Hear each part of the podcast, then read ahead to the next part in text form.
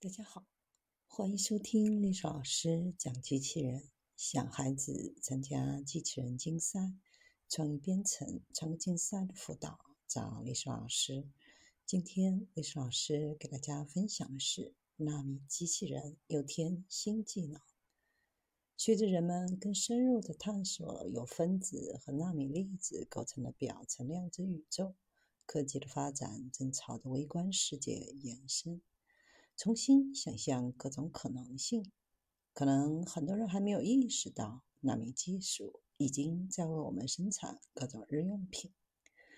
来自加州大学圣地亚哥分校的研究团队开发出一种藻类纳米颗粒混合微型机器人，用于肺部感染的体内治疗。在急性感染的肺炎小鼠模型当中，微型机器人显著减少了细菌负荷。大大降低了动物的死亡率。这种新方法只用了非常少量的抗生素，对于开发治疗人类细菌性肺炎的体内微型机器人铺平了道路。藻类纳米机器人模拟的肺液中显示了运动和载药能力。百分之九十五的藻类在模拟的肺液中运动一小时后仍然存活。这反映了藻类在这些条件下的良好适应性。此外，由于藻类均匀分布，可以有效地抑制剧烈细胞的吞噬。现在，很多防晒霜就含有纳米粒子，可以帮助吸收危险的紫外线。纳米粒子还可以更平滑地覆盖在人体皮肤表面。类似的纳米粒子还被使用在食品的包装上。减少紫外线对食品的照射，延长食品的保质期。有些碳酸饮料的塑料瓶现在也含有纳米粘土，这种材料可以让碳酸饮料的保质期延长数月之久。当然，纳米技术的意义远不止于此。基于纳米技术的纳米机器人正在拓宽人类世界的边界。以各种不同的方式重塑制造、医疗等领域的概念，带来颠覆未来的想象。3D 打印纳米机器人，3D 打印是根据产品的数字特征组成制造产品的技术。制造时先铺设一层较薄的底层材料，然后层层叠加，直到形成完整的立体产品。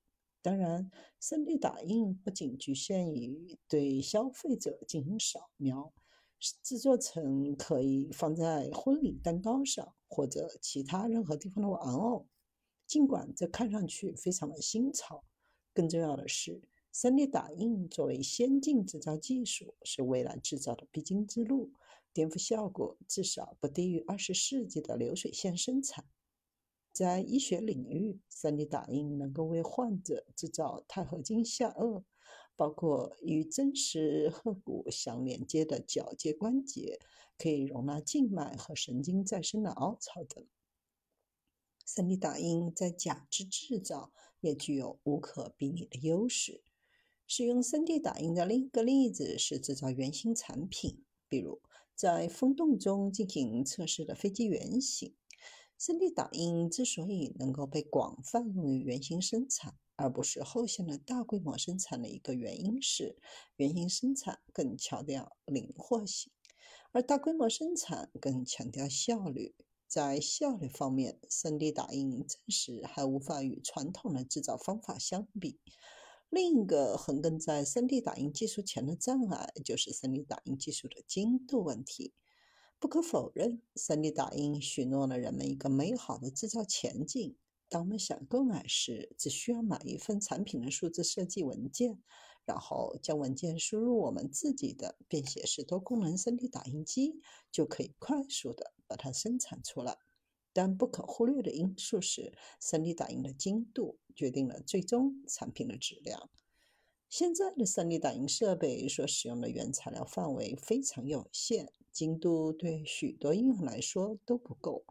通用 3D 打印技术的发展只有达到纳米技术领域，即以分子、原子的精度来操控物质，某一个空间的维度至多延伸100纳米，才能满足原子级的精确制造。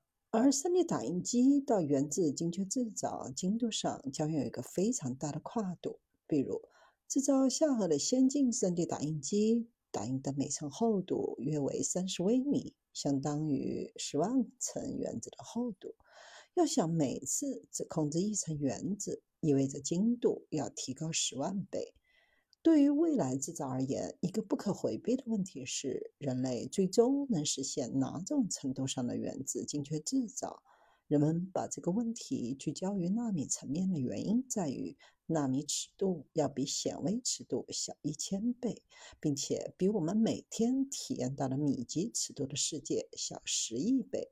这与我们所知的宏观世界截然不同。纳米是一个度量微观世界的长度单位。纳米特殊的长度也赋予纳米特殊的性质。要想实现高精度的原子精确制造，其中一个可行性就是纳米机器人，把分子片段或单个原子输送并安置到指定位置。其中的关键就是机器人手臂尖端的化学性质。对于原子精确制造在生物外的可行性。目前，纳米技术专家还有不同的观点。这种不确定性，尽管从理论上可以计算，但还不能可靠的预测化学反应最终可达的周期范围、错误率、反应速度，以及自下而上的制造系统中的热力学效率。因此，虽然可以从理论上计算所制造产品的完美性和复杂性。但还不能够准确地预测实际产品的性能。